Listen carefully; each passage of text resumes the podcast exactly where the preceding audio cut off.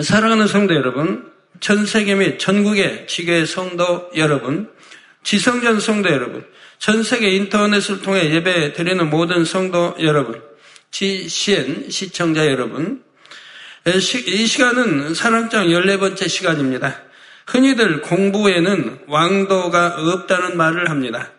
공부를 잘 하려면 반드시 노력이 따라야 한다는 말이죠. 영적인 사랑을 이루는 것도 그렇습니다. 물론 말씀을 통해 지름길은 알 수 있지만 듣기만 해서 그냥 이루어지는 것은 아닙니다. 말씀을 듣고 사랑과 반대되는 마음은 버리되 버리기 위해 열심히 싸워 나가야 하지요. 그리고 열심히 사랑하기 위해 노력해 나가야 합니다. 물론 행하는 것이 쉽지 않을 수도 있습니다. 그러나 분명한 것은 행하려고 열심히 노력해 나가면 결국은 반드시 영적인 사랑을 얻게 된다는 것입니다. 농부가 밭에 씨를 뿌리면 곧 싹이 트고 식물이 점점 자라납니다. 농부들은 이렇게 채소든 과일, 과실이든 농작물을 가꿔서 열매를 거두는 것이 재미있다고 표현하기도 하지요. 영적인 농사도 마찬가지입니다. 열심히 영적인 사랑을 일궈 나가면 영육 간의 축복의 열매들이 맺힙니다. 부지런히 말씀을 듣고 행해 나가 보시기 바랍니다. 그러면 영적인 사랑의 열매가 맺히는 재미와 기쁨을 느끼게 될 것입니다. 여러분을 바라보시는 아버지 하나님께서도 여러분으로 인해 행복과 기쁨을 느끼실 것이고요. 오늘도 영적인 사랑은 어떻게 이룰 수 있는지 그 비결을 말씀드립니다. 말씀을 들으시고 열심히 행하셔서 영적인 사랑의 열매를 많이 맺으시기를 주님의 이름으로 축원합니다. 사랑하는 성도 여러분, 이 시간에는 사랑은 자기의 유익을 굳이 아니하며 성내지 아니하며 하신 말씀으로 은혜를 나누도록 하겠습니다. 먼저 사랑은 자기의 유익을 구하지 않는 것이라 말씀합니다. 다시 말해 사랑은 자기의 유익보다 상대의 유익을 구해 주는 것이지요. 오늘 말씀을 들으시면서 이 진리 말씀 하나하나로 자신을 해부해 보시기 바래요. 자기 마음을 들여다 보시기 바래요. 그렇다면 여러분은 얼마나 남의 유익을 먼저 구하는 마음이십니까? 일상에서 쉬운 예를 들어보지요. 여러 사람이 함께 식사를 하러 갑니다. 가서 메뉴를 고르는데 어떤 사람은 꼭 자기가 먹고 싶은 것을 먹자고 주장합니다. 또 어떤 사람은 다른 사람이 원하는 대로 따라주되 마음이 기쁘지는 않습니다. 또 어떤 사람은 항상 상대의 의견을 먼저 묻습니다. 다른 사람이 고른 메뉴를 좋아하든 좋아하지 않든 늘 즐겁게 식사하죠. 어떤 사람은 상대 의견을 묻고도요, 그러고 나서 그 답을 듣고도요, 자기 마음대로 하는 사람들 또 많이 있어요. 제가 옛날에 부흥성에 다닐 때, 이제 국내 부흥성에 다닐 때 80년대 보면, 에, 그 부흥 강사를 아주 최대로 이렇게 대접을 하지요. 그러면 뭘 이제 좋아하는지 물어요. 그러면 이제 제가 답변할 거 아닙니까? 답변하는데 제가 좋아한다고 하는 거를 답변을 듣고 나서 해준 그런 교회가 기억이 없어요. 본인들이 해주려고 했던 좋아한다고 하는 그 지방에서 가장 맛있는 음식점에 좋아한다고 하는 그런 것들로 대접하지 제가 말한다고 해서 그대로 따라주는 그런 교회는 뭐 별 기억이 없어요. 그러니까 에, 어떤 사람은 항상 상대 의견을 먼저 묻습니다. 그러나 묻기만 하고 답을 듣고 더 행치 않으면 아무 소용없지 않습니까? 다른 사람이 고른 메뉴를 좋아하든 좋아하지 않든 네, 늘 즐겁게 식사하는 사람도 있습니다. 여러분은 어느 유형에 해당하십니까? 예수님께서는 말씀하셨습니다. 누가복음 14장 10절에 청함을 받았을 때 차라리 가서 말석에 앉으라. 그러면 너를 청한 자가 와서 너더러 벗이여 올라 앉으라 하리니 그때야 함께 앉은 모든 사람 앞에 영광이 있으리라 했지요. 청함을 받아가서 대접받는 자리라도 자기를 낮추고 높은 자리를 남에게 양보하라고 하십니다. 식사할 때 늘 남에게 선택권을 양보한다면 이처럼 스스로 말석에 앉는 것과 같지요. 말석에 앉으면 제일 낮은 사람이 될 것 같습니다. 그런데 결과적으로는 어떻습니까? 당장 현실에서는 제일 낮은 사람이 될 수도 있지만 이후에 주님께서 반드시 높여주십니다. 영광을 받게 되지요. 예, 또 다른 예를 들어보겠습니다. 어느 기관 일꾼들이 모여 행사를 준비합니다. 회의를 하는데 의견이 다양하게 나옵니다. 이때 어떤 일꾼은 자기 의견에 따라줄 때까지 다른 사람들을 설득하려 합니다. 어찌하든 자기 의견을 관철하기 위해 설득하려고 든다 이 말입니다. 또 어떤 일꾼은 자기 의견을 강하게 주장하지는 않지만 상대 의견이 탐탁지 않게 느껴집니다. 반면에 어떤 일꾼은 다른 사람들이 의견을 낼 때마다 귀 기울여 듣습니다. 그리고 설령 자기에게 좋은 의견이 있더라도 되도록 상대의 의견에 따라주려 노력하지요. 하나님 말씀에 입에만 되지 않는다고 하면 말입니다. 우리가 상대를 사랑하면 늘 나보다는 상대를 더 위해 주게 됩니다. 나보다 상대를 더욱 귀 여기며 존중해 줍니다. 또 항상 상대를 믿어 주려 하고요.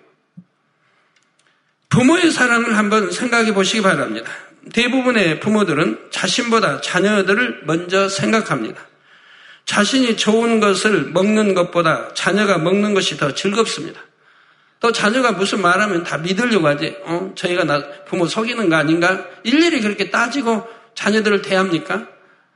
엄마 나 오늘 학교에서 선생님이 칭찬하셔서 아니 엄마 나 이렇게 시험 봐서 100점 맞았어.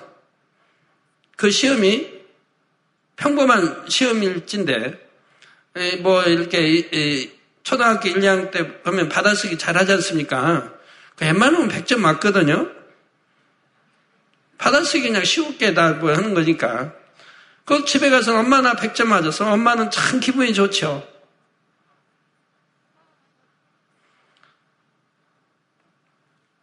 그런 선생님한테 꾸중을 들었다 해도 엄마 오늘 선생님 나 칭찬하시사면 다 믿어주고 싶은 거예요. 어, 혹시 나 거짓말 하지 않나? 하질 않죠. 그렇게 자녀를 대한다고 하면 어떻게 자녀의 부모 사이가 거리가 생길 수밖에 없지 않겠습니까? 내가 좋은 옷을 입는 것보다 자녀에게 좋은 옷을 입히는 것이 더 행복하지요. 또 내 자녀가 나보다 더 똑똑하길 원합니다. 더 인정받고 사랑받길 원하고요. 우리가 이웃에게 모든 사람에게 이런 사랑을 준다면 아버지 하나님께서 얼마나 기뻐하시겠는지요. 자기 유익보다 남의 유익을 먼저 구하는 마음은 아낌없이 줄 수 있는 마음, 희생하는 마음입니다. 이런 마음은 아버지 하나님 주님을 닮은 마음이기에 감동을 받으실 수밖에 없지요. 우리 예수님께서도 늘 상대 유익을 먼저 구하셨습니다. 잘 드시지도 주무시지도 못하시며 목자 없는 양같이 유리하는 백성들을 위해 사셨지요. 예수님의 사랑은 단순히 자신의 자아가 없기 때문에 자신의 유익을 구하지 않는 차원이 아니었습니다. 그 마음의 영혼들을 향한 사랑이 가득해서 누릴 수 있는 것도 다 포기하는 차원이었지요. 예수님은 하나님의 아들로서 하늘 영광을 다 버리고 낮고 천한 이 땅에 오셨습니다. 육적으로 보면 늘 고생만 하시다가 십자가에서 처참한 최후를 맞으셨지요. 그런데 우리 예수님은 불행하셨을까요? 결코 그렇지 않으셨습니다. 여러분은 사랑하는 사람에게 가장 소중한 것을 선물해 본 적이 있으십니까? 주고 나눌 때의 기쁨은 그 어떤 기쁨보다 크지요. 우리 주님은 바로 이런 최고의 기쁨을 누리셨던 것입니다. 여러분, 부모님들이 내가 좀 나는 음, 잘 먹지 못하고 또는 줄인다 할지라도 자녀들에게 잘 먹이고 잘 입히고 한다고 하면 부모의 마음이 쓰립니까? 속상합니까? 아니지 않습니까? 행복하지 않습니까? 내가 줄이고 난 잘 못 먹어도 내 자녀가 잘, 잘 먹이고 자녀들, 잘 입히고 자녀들이 기뻐하는 모습을 보면 부모님 마음이 흡족하고 행복하지 않습니까? 자녀 사랑하기 때문에 자신이 희생한다 이 말이에요. 그래도 좋다 이 말입니다. 내 유익을 구하지 않고 자녀의 유익을 구해줘도 그래도 행복하다 이 말. 왜? 사랑하기 때문에 그런다 이 말입니다. 우리 주님이 바로 이런 최고의 기쁨을 누리셨던 것입니다.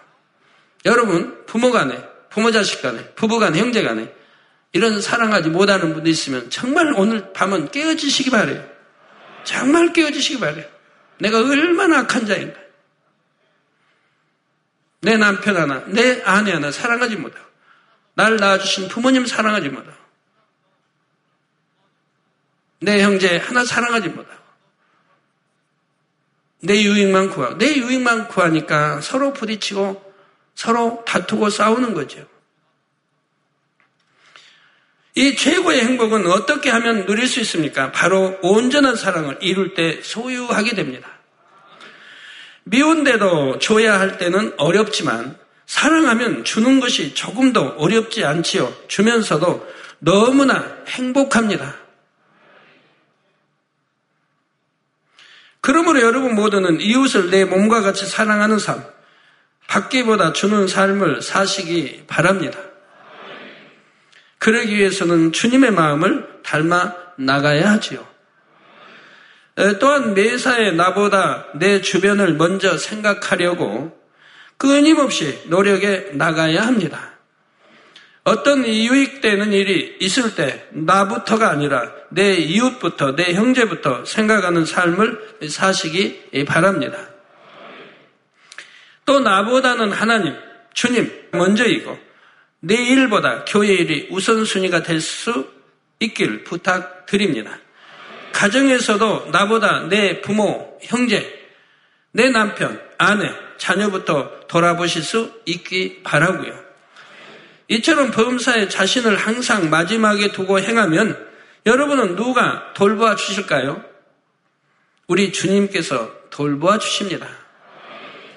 사도행전 20장 35절 후반절에 보면 주 예수의 친히 말씀하신 바 주는 것이 받는 것보다 복이 있다 하심을 기억하여야 할지니라 했습니다. 우리가 남의 유익을 구할 때 주님께서는 분명 더 좋은 것으로 갚아 주십니다. 하늘나라에는 상급이 쌓입니다. 그래서 친히 주는 것이 더 복되다 말씀하신 것이지요. 그런데 이 말씀의 의미를 오해해서는 안 됩니다.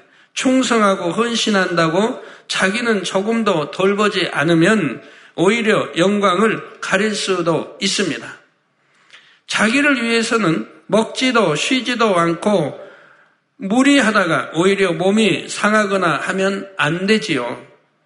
물론 자신은 분량이 넘치도록 충성하는 마음은 하나님께서 참으로 기뻐 받으십니다.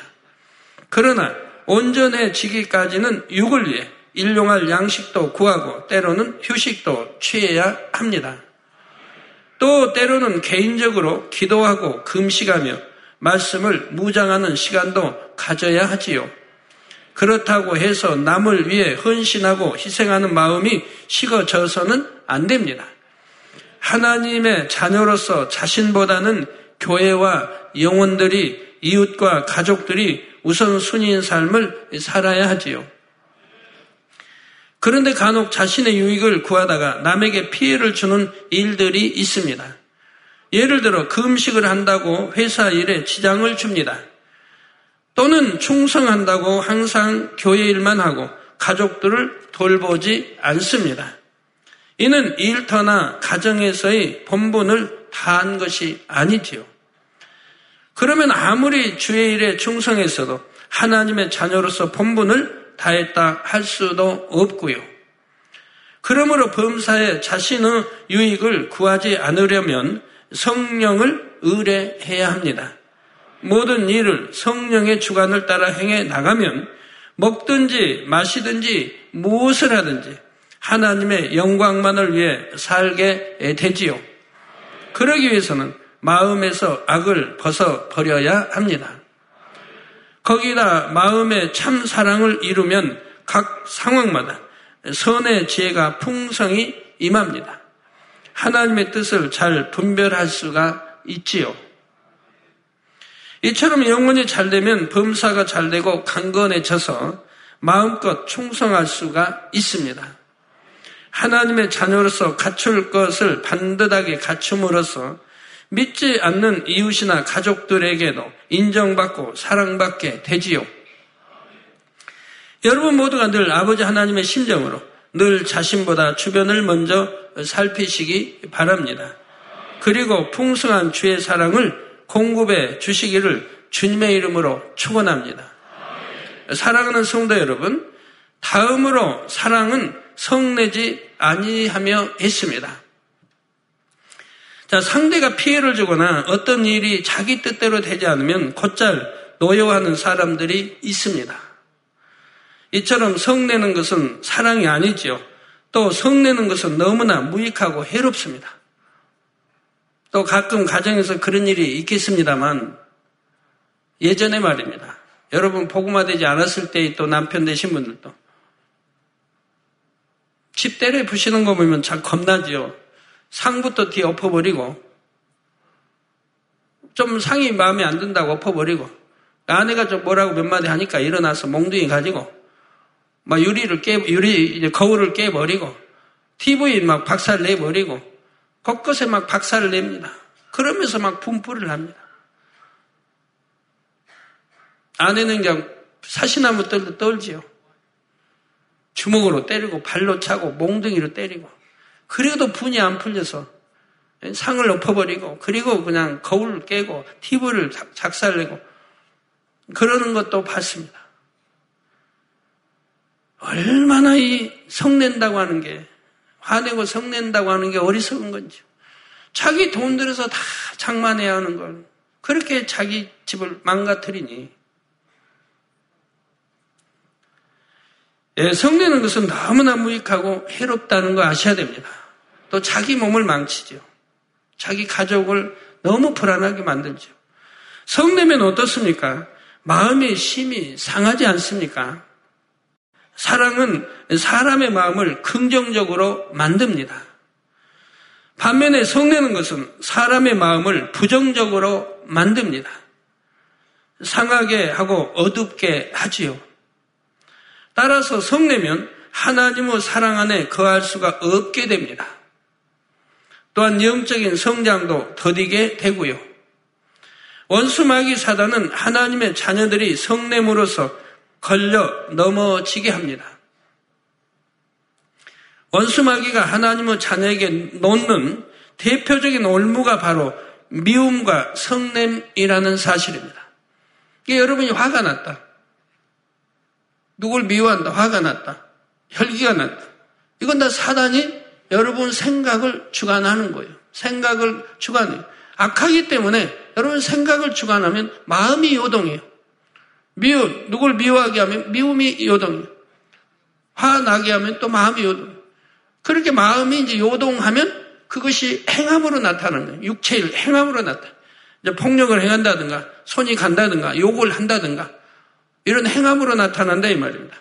사단이 생각을 주관. 이 생각을 주관하는 것은 내 마음에 그 생각에 따른 악이 있기 때문에 그런 거예요. 그러면 생각을 주관하면 사단이 자꾸 충동질하죠. 그래서 그걸 진리가 아니니까 버려버리고 얼른 마음을 돌이켜야 되는데 그리 아니하기 때문에 사로잡혀가면 결국 마음이 요동하고 마음이 요동하면 결국은 육체일인 행함으로 나오게 된다. 입술에 욕이 나온다든가 심한 말이 나온다든가 폭력이 나오게 되는 것이라 이 말이에요. 내 마음에 악이 있기 때문에 다 그런 것이 발동되어 나오는 거죠.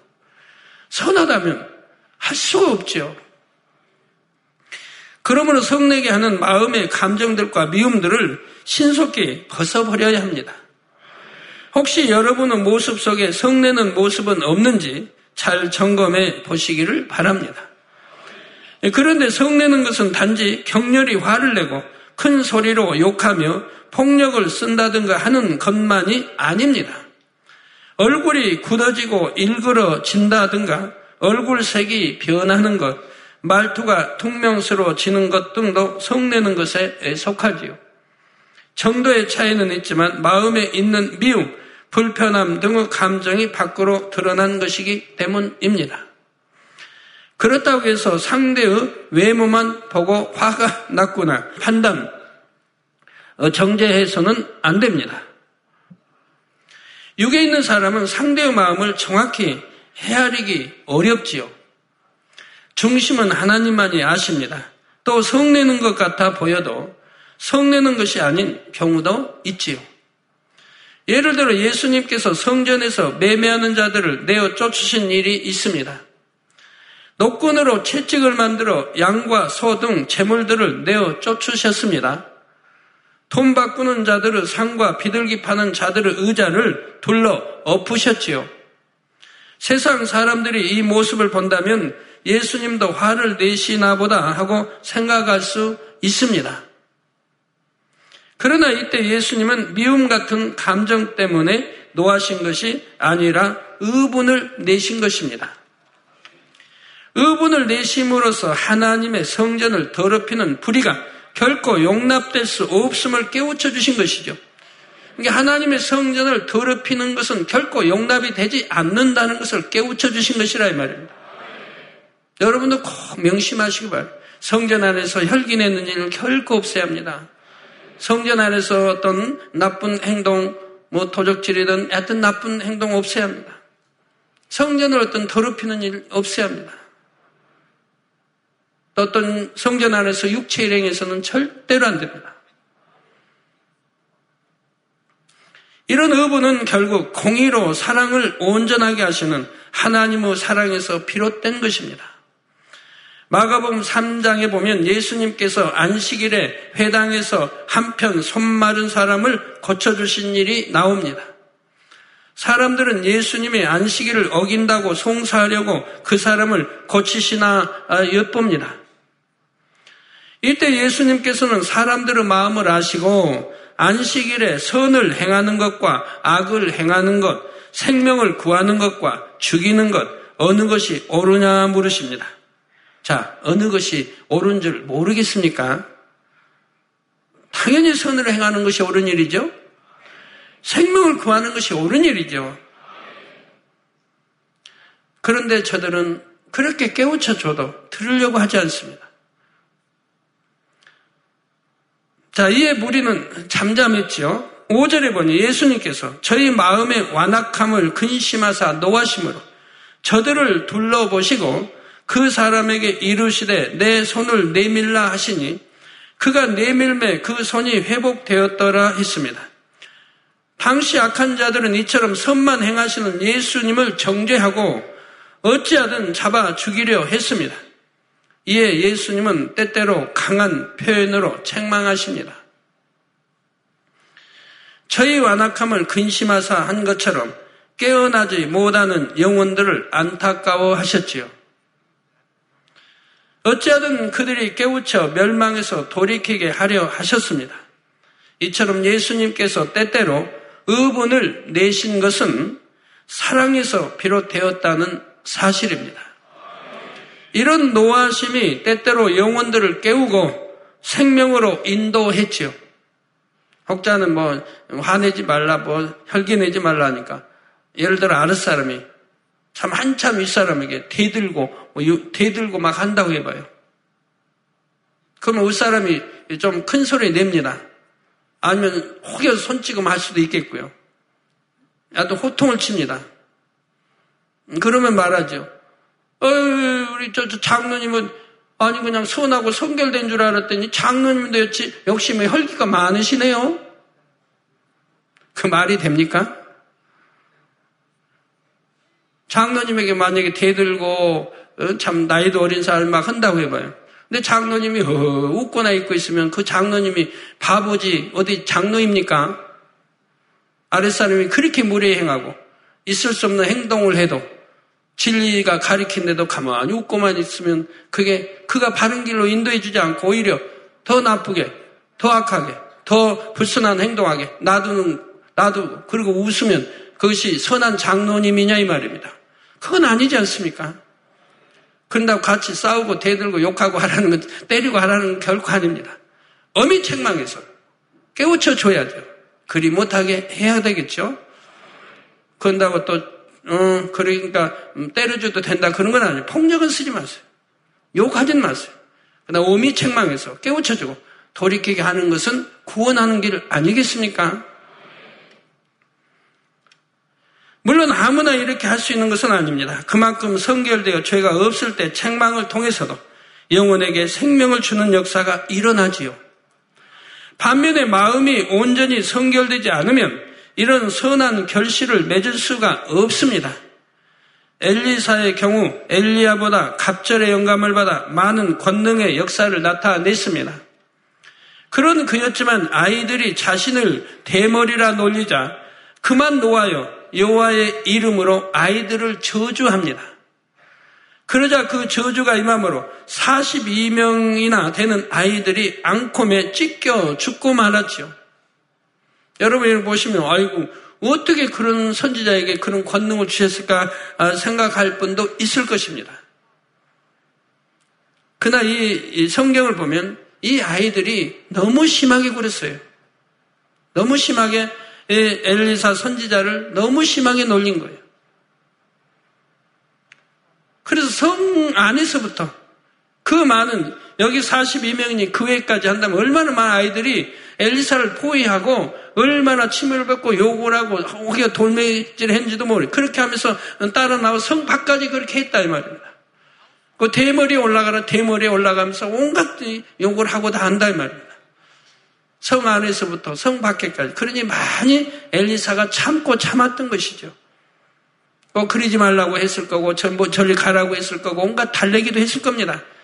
그러나 듣지 않고 그 수십 명의 아이들이 그렇게 괴롭히니 예, 그만 이런 저주가 나오고 말았습니다만 그렇지만 그래도 어린 아이들의 생명이 참았어야 하는데 끝까지 참지를 못함으로 인해서 그만 엘리사에게도 병이 오는 것을 봅니다.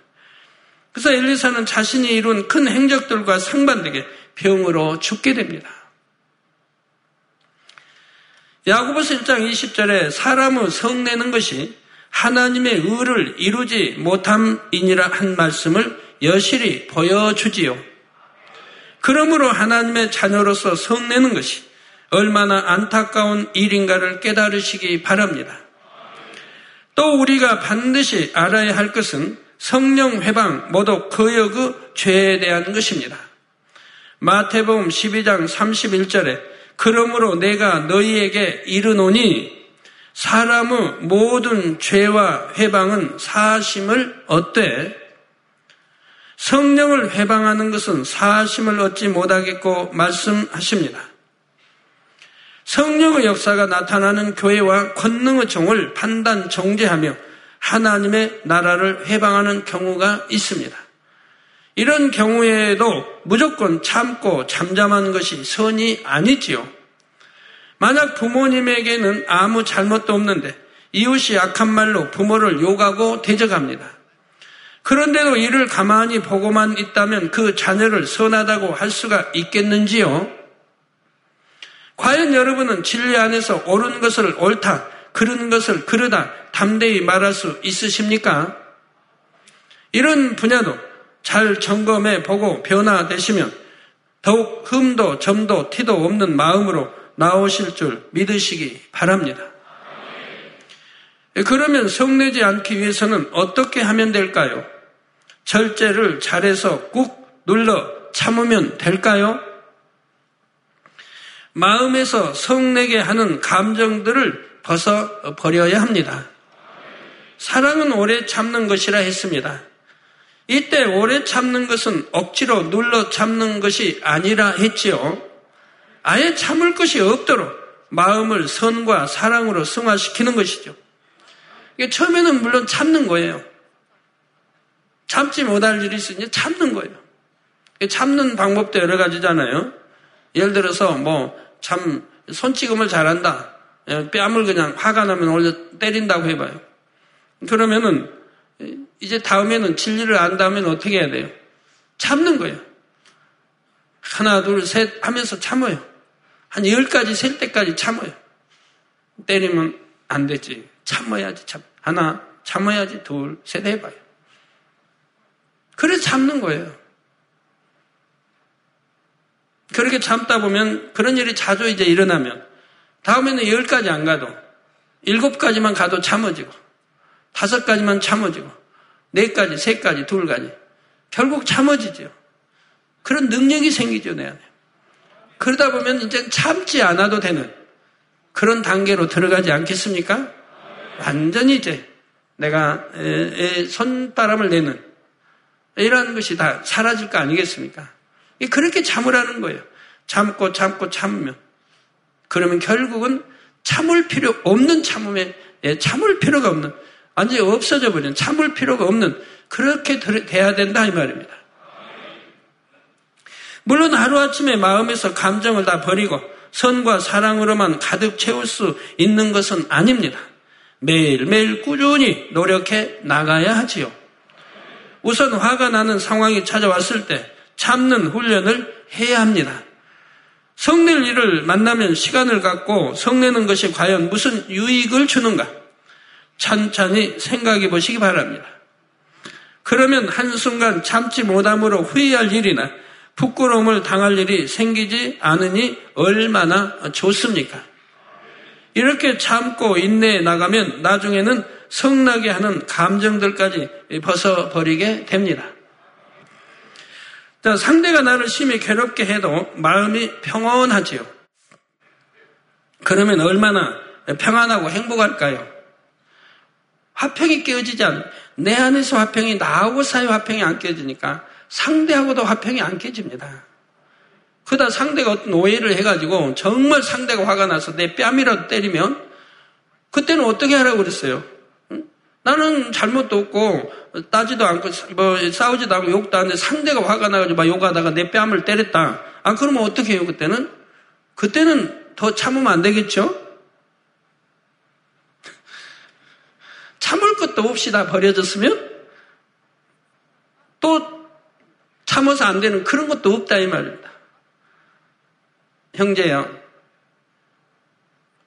아직도 푼이 안 풀리면 내 왼밤도 때려달라고. 이제 오른밤 때렸으니 인상 쓰고 화내면서 그러면 상대가 더 화나죠? 정말 사랑으로, 사랑한 마음으로 그렇게 한다고 하면 오해도 풀릴 것이고 그 자리에서는 오해 안 풀렸다고 해도 네, 시간이 지나면 하나님이 성령이 역사합니다. 상대의 마음. 그래서 오해가 풀리게 하는 것이고요. 오히려 잘못했다고 해 오게 되는 거죠. 그러면 승자가 되는 거 아닙니까? 이거 하나 맞았다고 해서 뭐 손해갈 거 뭐 있습니까? 그냥 따끔 좀 했으면 됐지. 마음이 안 상하면 되는 거 아니에요? 그 다음에 상대가 잘못했다고 오히려 사과해요. 그리고 화평할 수 있으니 얼마나 좋은 것입니까? 화내고 싸우는 거하고 내가 참고 참을 것도 없이 참는 이렇게 되어지면 얼마나 행복하겠습니까? 잠언 12장 16절에 미련한 자는 분노를 당장에 나타내거니와 슬기로운 자는 수욕을 참느니라 했습니다. 미련한 자는 그냥 말 한마디 해도 그냥 상대의 말 한마디 해도 울긋불긋 그냥 얼굴이 울그락 불그락 불그락 푸르락 얕은 뭐 아주 요동한 변하죠. 거기다 말이 얼마나 거칠어요. 심하면 욕까지 나오고요. 그러나 슬기로운 자는 그 수욕을 참는다 이 말입니다. 참는 자가 이기는 자요 승리하는 자입니다. 잠언서 19장 11절에는 노하기를 더디하는 것이 사람의 슬기요 허물을 용서하는 것이 자기의 영광이니라. 노하기를 더디하셔서 더 나아가 노하는 마음 자체를 벗어버리시기를 바랍니다. 그래서 날마다 더 좋은 천국을 침노해 나가는 지혜롭고 슬기로운 여러분이 되셔야지요.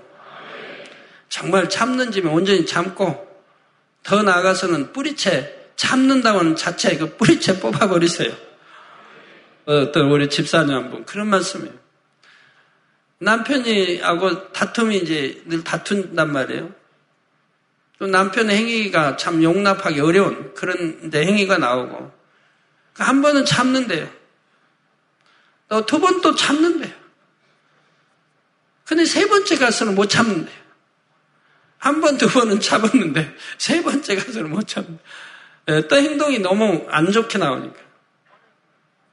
그러면 그때는 이제 그만 다투고 싸움이 일어나지요. 그, 그런 이제, 그런 말씀을 어제 하십니다. 그래서 제가 그랬는데요. 참은 점에 더 참고, 아예 참을 것도 없이 참아서 결국은 버리라고. 그래 화평하고 이제 싸움이 멈추지 않겠느냐고. 그렇게 되면 내 중심에서 남편의 좋은 점이 보이고, 나쁜 점, 싫은 점이 보이는 게 아니고 좋은 점이 보이고 중심에서 남편을 사랑할 수 있는 이런 마음으로 내가 바꿔야 된다. 그래야 원수막이 사단이 떠나는 거예요. 남편을 조정하는 원수막이 사단이 떠나요.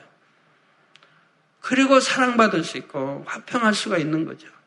그러니까 내가 중심에 억지로 잡는 게 아니고 중심에서 잡고 중심에서 벗어버려요. 그리고 중심으로 사랑할 수 있는, 섬길 수 있는 이런 마음으로 변해야 그것이 사랑이죠. 내 남편이니까, 내 머리니까. 그렇게 해야 된다, 이 말입니다. 내가 바보여서 섬기는 게 아니야. 내가 진리의 사람, 하나님의 사람, 빛의 딸이니까. 내 남편을 그렇게 섬겨드려야 할 때, 드려, 섬겨드릴 때. 그럴 때 남편의 마음이 변화가 된다, 이 말입니다. 내가 하나님 사랑받는 그런 깊은 그런 영의 자로 들어가고 있으니 어찌 하나님이 딸의 기도를 안 들으시겠습니까? 딸의 기도를 들어서 하나님이 그 아들을 변화시키는 거죠. 하나님은 하실 수 있으니 하나님이 변화시켜 주셔야 한다 이 말입니다.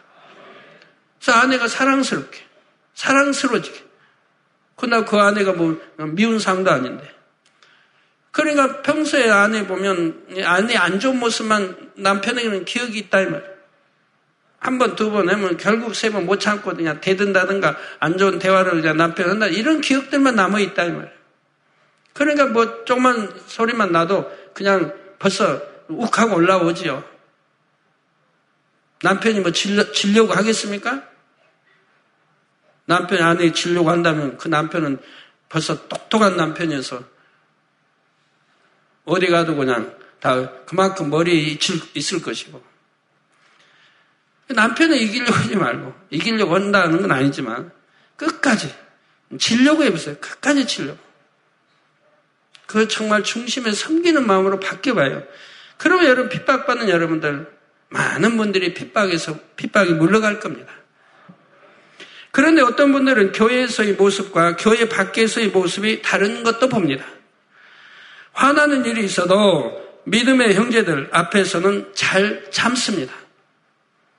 반면에 가정이나 일터 등 세상에서는 곧잘 혈기를 내는 것입니다. 그러나 우리 하나님은 어디서나 여러분을 지켜보시고 함께하고 계시지요. 하나님은 늘 우리 안에 성전 삼고 계십니다. 성령께서 늘 우리 안에 함께 해 주시지요. 하나님은 하늘 보좌에 앉아 계시면서도 각 사람의 심령과 생각을 꿰뚫어 보십니다. 일곱 영을 통해 감찰하시지요. 그러므로 여러분 모두는 늘 하나님 앞에 서 있는 것처럼 성내지 않는 온유한 분들이 다 되시기 부탁드립니다. 이제 낡은 옷을 벗어버리듯이 형제에게 성내는 사랑 없는 모습을 다 벗어버리시기 바랍니다. 그리고 선과 사랑과 온유, 온유의 새 옷을 입으시기를 주님의 이름으로 축원합니다. 결론 말씀드립니다. 사랑하는 성도 여러분. 우리 예수님께서 이 땅에 오신 이유가 무엇입니까? 우리에게 구원과 영원한 생명, 참 평안, 부유함 등 이 모든 것을 선물로 주시기 위함입니다. 이처럼 많은 것을 주시기 위해 주님은 그만큼 많은 것을 희생하셔야 했습니다. 자신을 위해서는 아무것도 취하지 않으셨고 생명까지 다 내어 주셨지요. 우리 주님의 마음은 이처럼 아무리 퍼내고 또 퍼내도 마르지 않는 샘처럼 풍성합니다. 누구든지 너그러 용서하시고 받기보다는 주심으로 주님의 사랑이 여러분 가운데 가득 넘치기를 사랑의 주 예수 그리스도 이름으로 축원합니다. 할렐루야 전능하신 사랑의 아버지 하나님 이 시간 기도 받는 모든 성도님들 위해 안수하여 주옵소서. GCN 방송과 인터넷과 화상을 통해 기도받는 지 교회와 지 성전 그리고 전 세계 하나님의 자녀들 위에도 시공간을 초월하여 역사하여 주시기를 원합니다. 믿어지는 믿음을 주시고 부정적인 생각과 의심의 세력을 물리쳐 주옵시며 모든 시험 환란도 물리쳐 주옵소서. 머리부터 발끝까지 오장 육부 뼈 마디마디 온몸의 신경 조직 세포 등 아픈 곳마다 성령의 불로 태우시고 근본의 빛으로 역사하여 주옵소서. 예수 그리스도의 이름으로 명하노니 원수마귀 사단 모든 질병 균 연약함아 물러가라 빛이 여임하라 모든 불친 난치병도 성령의 불로 태워 깨끗하게 역사하여 주옵소서.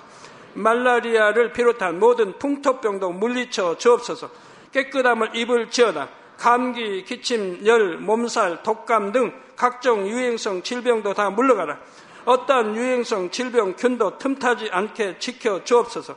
위암, 폐암, 간암, 유방암, 자궁암, 대장암, 피부암 등 각종 암과 에이즈, 백혈병, 뇌졸중, 고혈압, 저혈압, 심장병, 폐병, 위장병, 당뇨, 부인병, 피부병, 갑상선, 질환과 모든 염증도 깨끗게 하여 주옵소서.